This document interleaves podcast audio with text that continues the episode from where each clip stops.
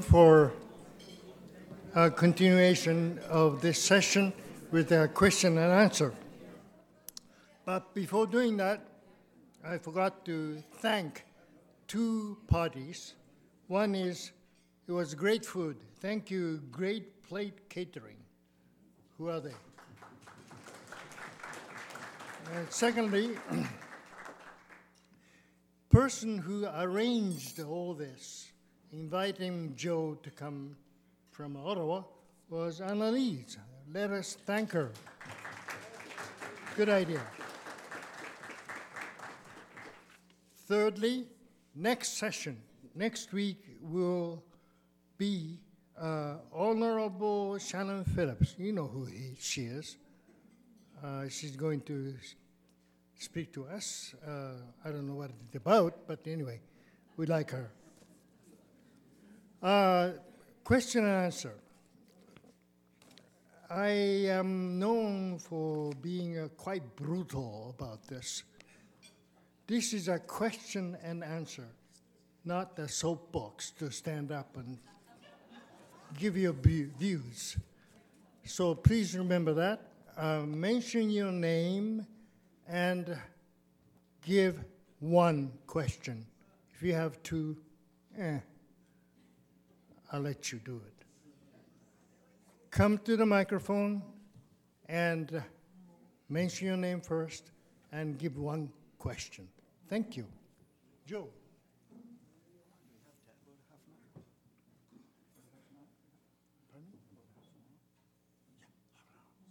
Hi. My name is Henning Mundel. Sorry, did I hear you right, uh, Tad? You said if you're asked to, I let you? Okay.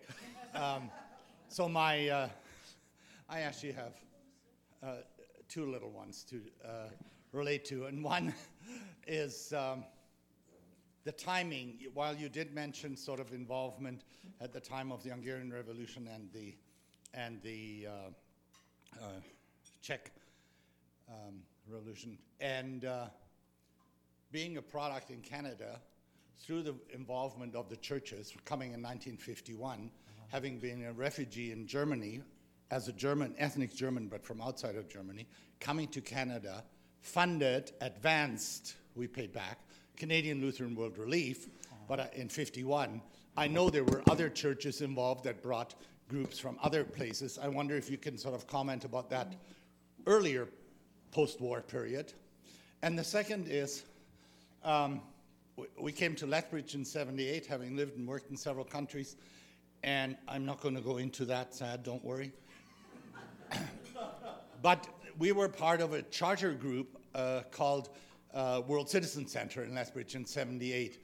And we were a, a non religious group, a secular group, working on social justice for about 20 years. I just wonder if you can make some comment on the interrelationships between some of the church groups. By the way, I was a future uh, chairman of the 10 Days for World Development locally. Here was one of my predecessors right here. Anyway, uh, just if you don't mind, sort of those two things about the churches earlier and then interactions with some of the secular social justice groups. Great. Thank you so much for those questions.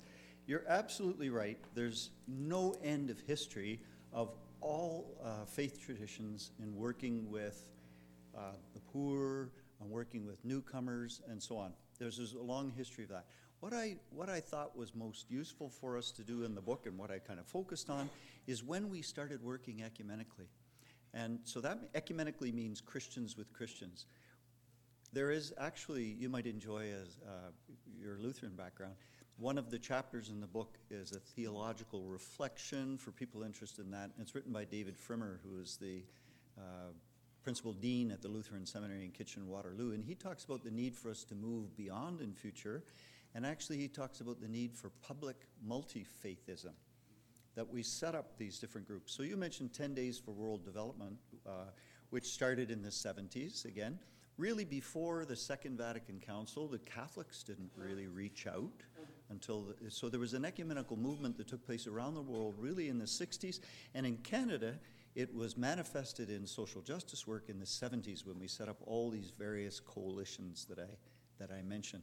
So that's the time. It's not that that work wasn't done in the 50s or 60s or even before, There were uh, people that, several churches brought over people from Europe after the Second World War, and that was done as individual churches doing that. And frankly, they were bringing over people that were usually related to their faith organization, their group.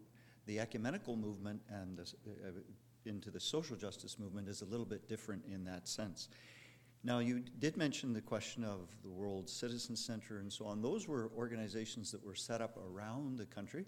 Uh, I can remember being in Regina and working with the Regina Committee for World Development. There was One Sky in Saskatoon. We did a number of those kinds of things, and really, that's where you get uh, that's where you get good cross fertilization. Is working with people that are, you know, to make real social change. You want to out you want to do outreach to groups that are uh, that are far beyond that.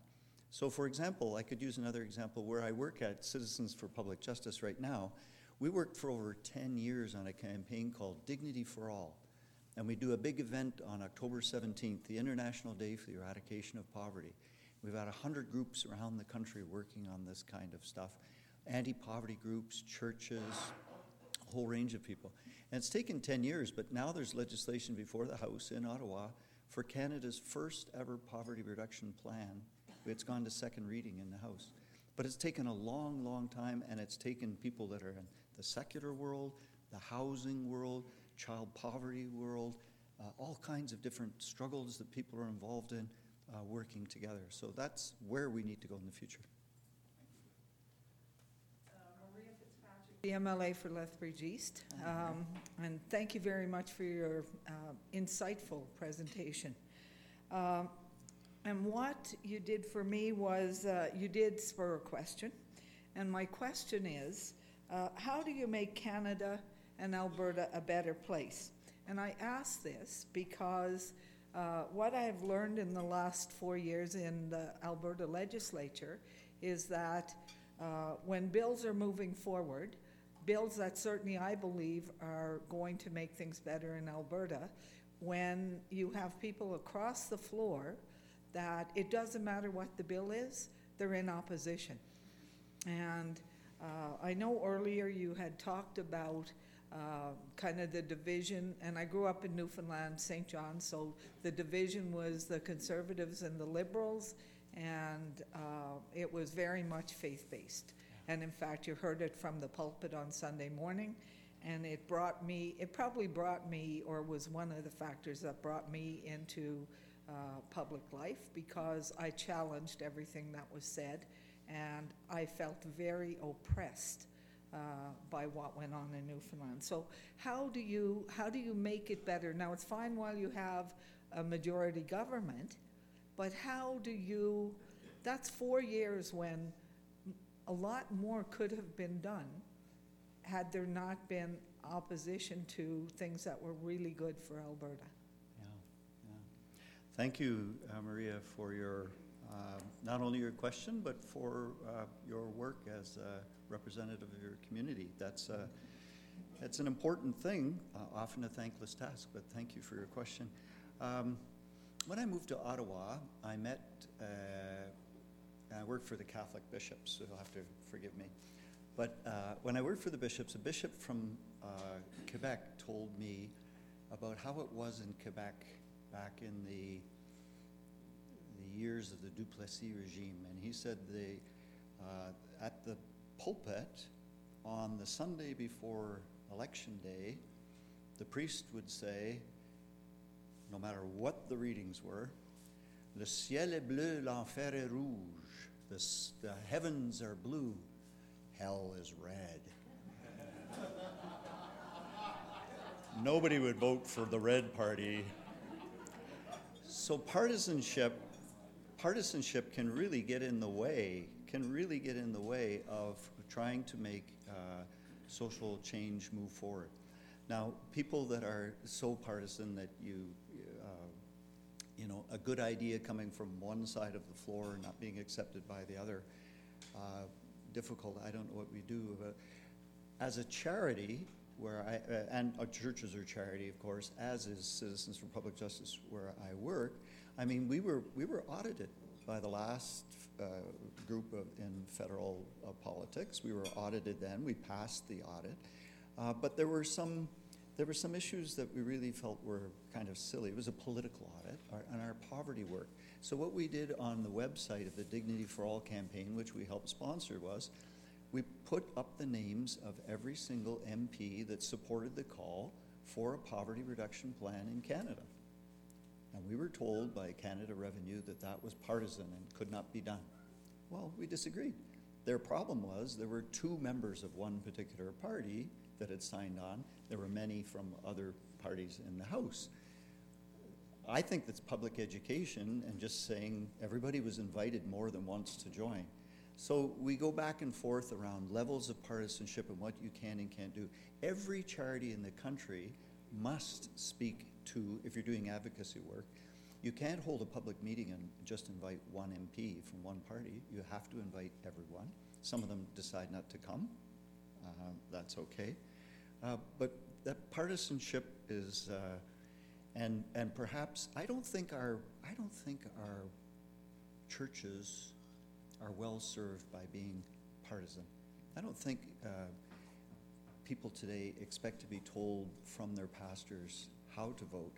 I think what churches uh, do really well, because you know people don't get together to have these kinds of conversations very often. There was this famous book written a decade ago in the States by a fellow called Robert Putnam, and he called it Bowling Alone. People don't get together in bowling clubs or social groups anymore.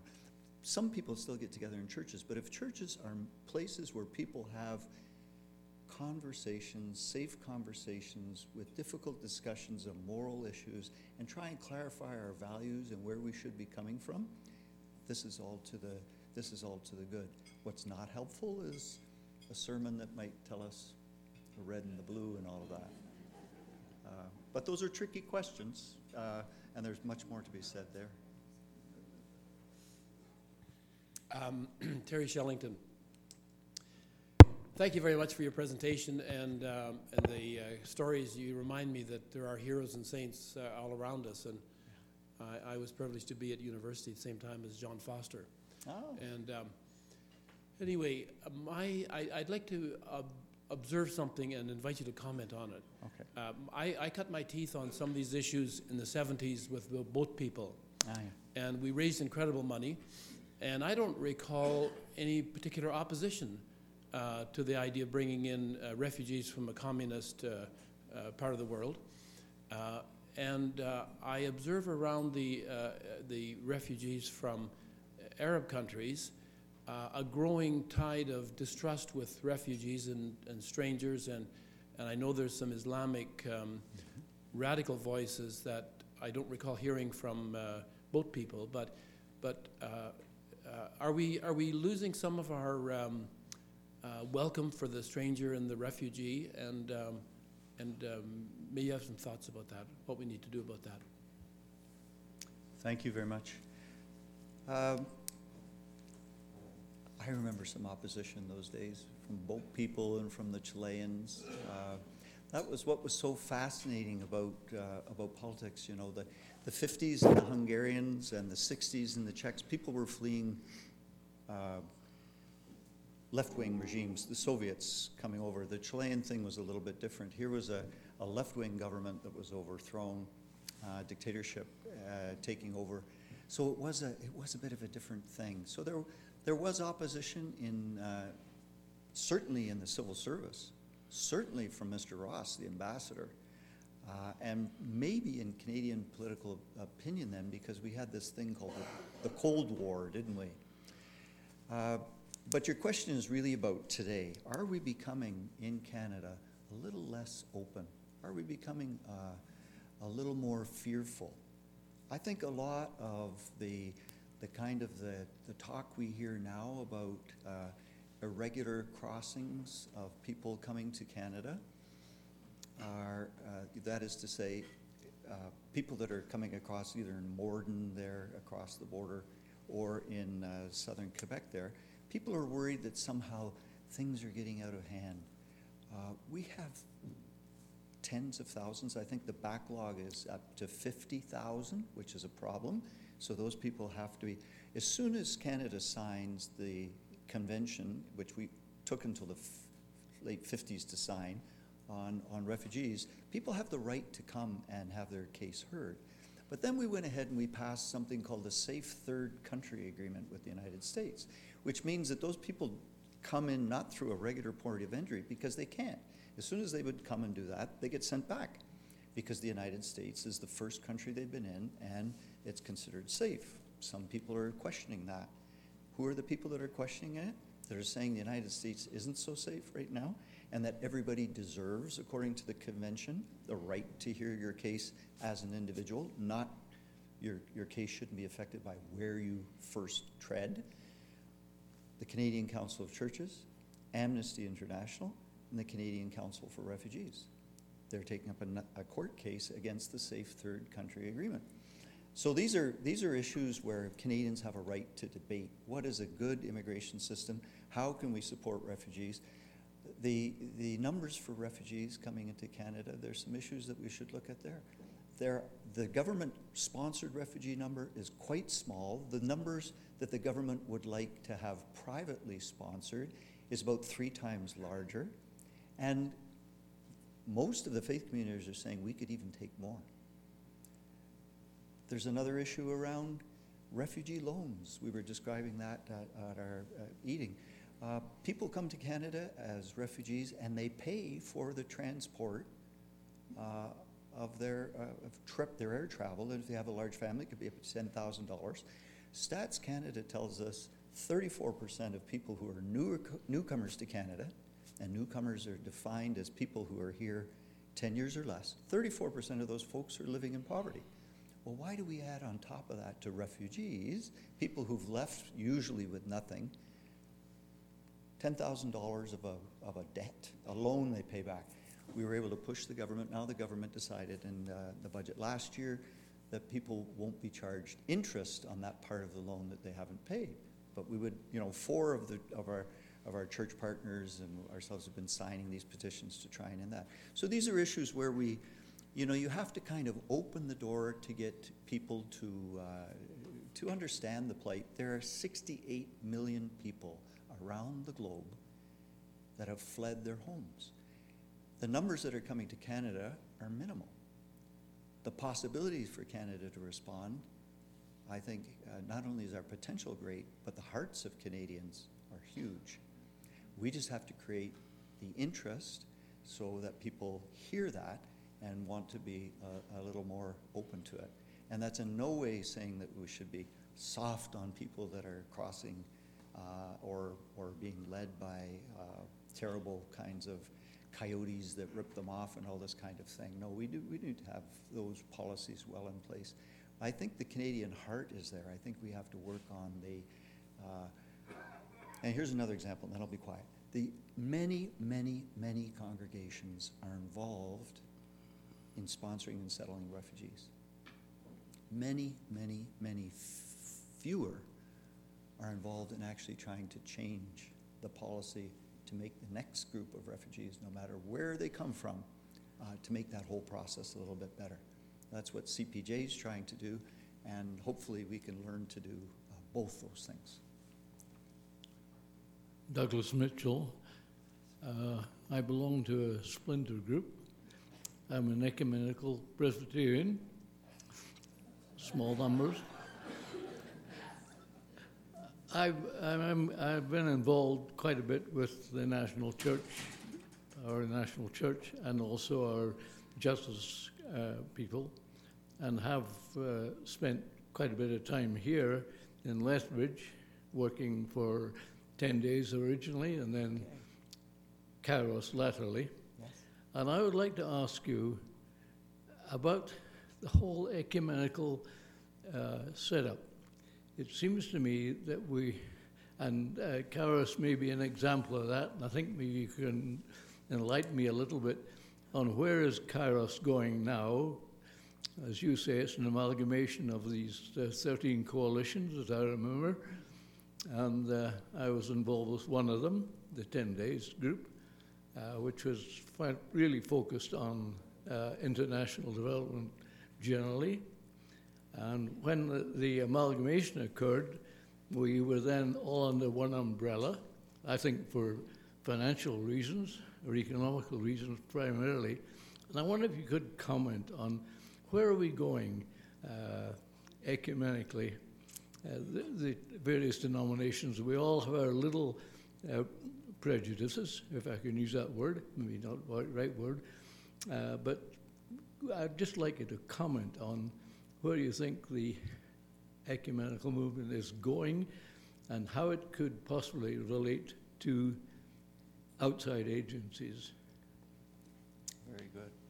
Now, may I ask if you know uh, Stephen Allen? Yeah, I figured you would.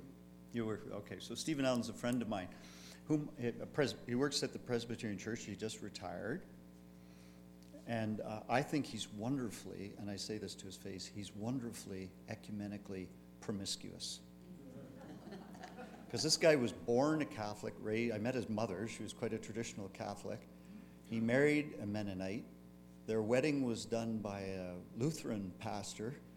Uh, and he uh, works for the Presbyterian, worked until he retired this last year for the Presbyterian Church, but he is a member of an Anglican uh, congregation. So I give him a rough time all the time. But this is, this is the future uh, that, you know, maybe didn't exist back in the, the 50s, really since the 60s, people working together in, in, many, many ways. And uh, uh, I don't want to talk, uh, for those that, the, the structure of ecumenical social justice work in Canada, really from the 70s to the year 2000, was different coalitions working on certain issues, and there were about 12 of them, okay? Uh, As I mentioned, one that worked on human rights in Latin America, one that worked on corporate responsibility, et cetera, et cetera. There were 12. And what happened was churches funded them whichever, which whatever priority they had. In 2001, after all the experience of working together around the debt campaign of uh, canceling the debts of, of poorer countries in the global south, we created something called Kairos. So Kairos became an organization of the major churches. Uh, and it continues to exist today. It's got a staff of close to 30 now. Uh, financially, it's doing very well. A lot of Catholic religious organizations, sisters, and so on, have, have uh, funded them quite handsomely. Uh, and they have just done amazing work with something called the blanket exercise, which some of, some of you may know of. It's a, a way to look at Aboriginal history and so on. My wife was actually involved in, in helping do that. She's a popular educator uh, 20 years ago, and it's become a much more useful tool. And so, even in Alberta, I understand the Alberta government has contracted with Kairos to use the blanket exercise in a whole bunch of places in, in Alberta. So that this is why the staff has grown bigger. And Kairos works a lot on Aboriginal reconciliation, migrant rights, uh, ecology, a whole range of issues. Now, where's the ecumenical uh, work at for social justice in Canada? We're in bad shape. Not because of Kairos, not because of Citizens for Public Justice. The churches themselves have continually cut back on funding in the church offices that deal with uh, that deal with social justice. In your own church, the Presbyterian Church, when this fellow that I mentioned, who's ecumenically promiscuous, resigned, re- retired, they're only now trying to find a, uh, a successor for him. So it's been a year with, uh, where they've been a- unable to do that. The moderator, the new moderator, is a wonderful guy, and he's coming to our office next week when I'm back, uh, and we'll have these great conversations. The leadership is willing, the churches are small, are getting smaller, and the social justice staff is smaller. Uh, and also, I think a huge problem is the Catholic leadership in this country. Hate to say it. Are there any media here uh, anymore? The Catholic bishops pulled out of Kairos. And this is, this is a negation of all of the work that was done for 40 previous years. Uh, and it's a, it's a shame. Uh, honestly, I feel that they. Uh, now, I worked for them when, and I was the founding vice president of Kairos in 2001. We signed a memorandum of agreement, but we were all working together. They, there are still Catholics involved in Kairos because groups of religious brothers and sisters and priests are there, and the development agency of the Catholic Church is there, but the bishops, the leadership of the church has withdrawn. And to me, that's catastrophic. It is an historical error and mistake. And it's something we will have to build new ways to work forward together uh, in the future. So that's, that's the kind of the bad news. There's great work going on still at Kairos, just the same though, and that's, we do, you go where the energy is, you work where the energy is, and uh, do the best we can. Um, May I add just one thing? Sorry, Mary. Yep. Uh, Joe, it sounds very pessimistic, but one bright spot, if you live in Alberta, is here, Christian Reformed Church is known as fundamentalist conservative denomination. denomination. But if you go to Kairos, Christian Reformed Church is a member. And Peter Noteboom, you showed a picture of, he's from Christian Reformed Church. So there are some bright spots. Even the conservative church, like Christian Reformed Church, do have people like Peter Noteboom. Sorry, Mary. Uh, Mary Shillington, um, I'm uh, a member at McKillop United, and uh, we have a very active Justice, Peace, and Social Action Committee, and a couple of former members are here today. Uh, and I've also been involved with the Ecumenical Campus Ministry, and we have our chaplain here. Stand up, Aaron, and wave your arm. And, and she's an ecumenical campus ministry, so she serves our, our university and college. And I was just asking her about the joint dinner that's served at Christmas time, and it's served at Easter time and Christmas time for the students at the college. And, uh, and that's an example of churches working together, ecumenical churches working together to provide a, a place for students when they're end of term and don't have much money or none, and uh, all kinds of needs and so on. So I'm wondering if those kind of things, if you've heard those kind of stories from other places where, uh, you know, communities band together to do special things like that for the students, and many of them live in poverty, of course, and there are lots of uh, students from other countries that are new to Canada. So, what's your experience? Have there that has that happened in other places? Yeah. Well, thank you for that, um, and Todd for your uh, intervention. I think it's absolutely uh, true that people at the local level are leading the churches and what should be done. We, I mean, if there was a time when, uh, you know, uh, folks from one tradition would walk on one side of the street and folks from another tradition would walk down the other side of the street, it's it's past. We have to get over that if we haven't already. And so, what you find locally is people are getting together with neighbors and people that find uh, common cause, and whether it's working with uh, students.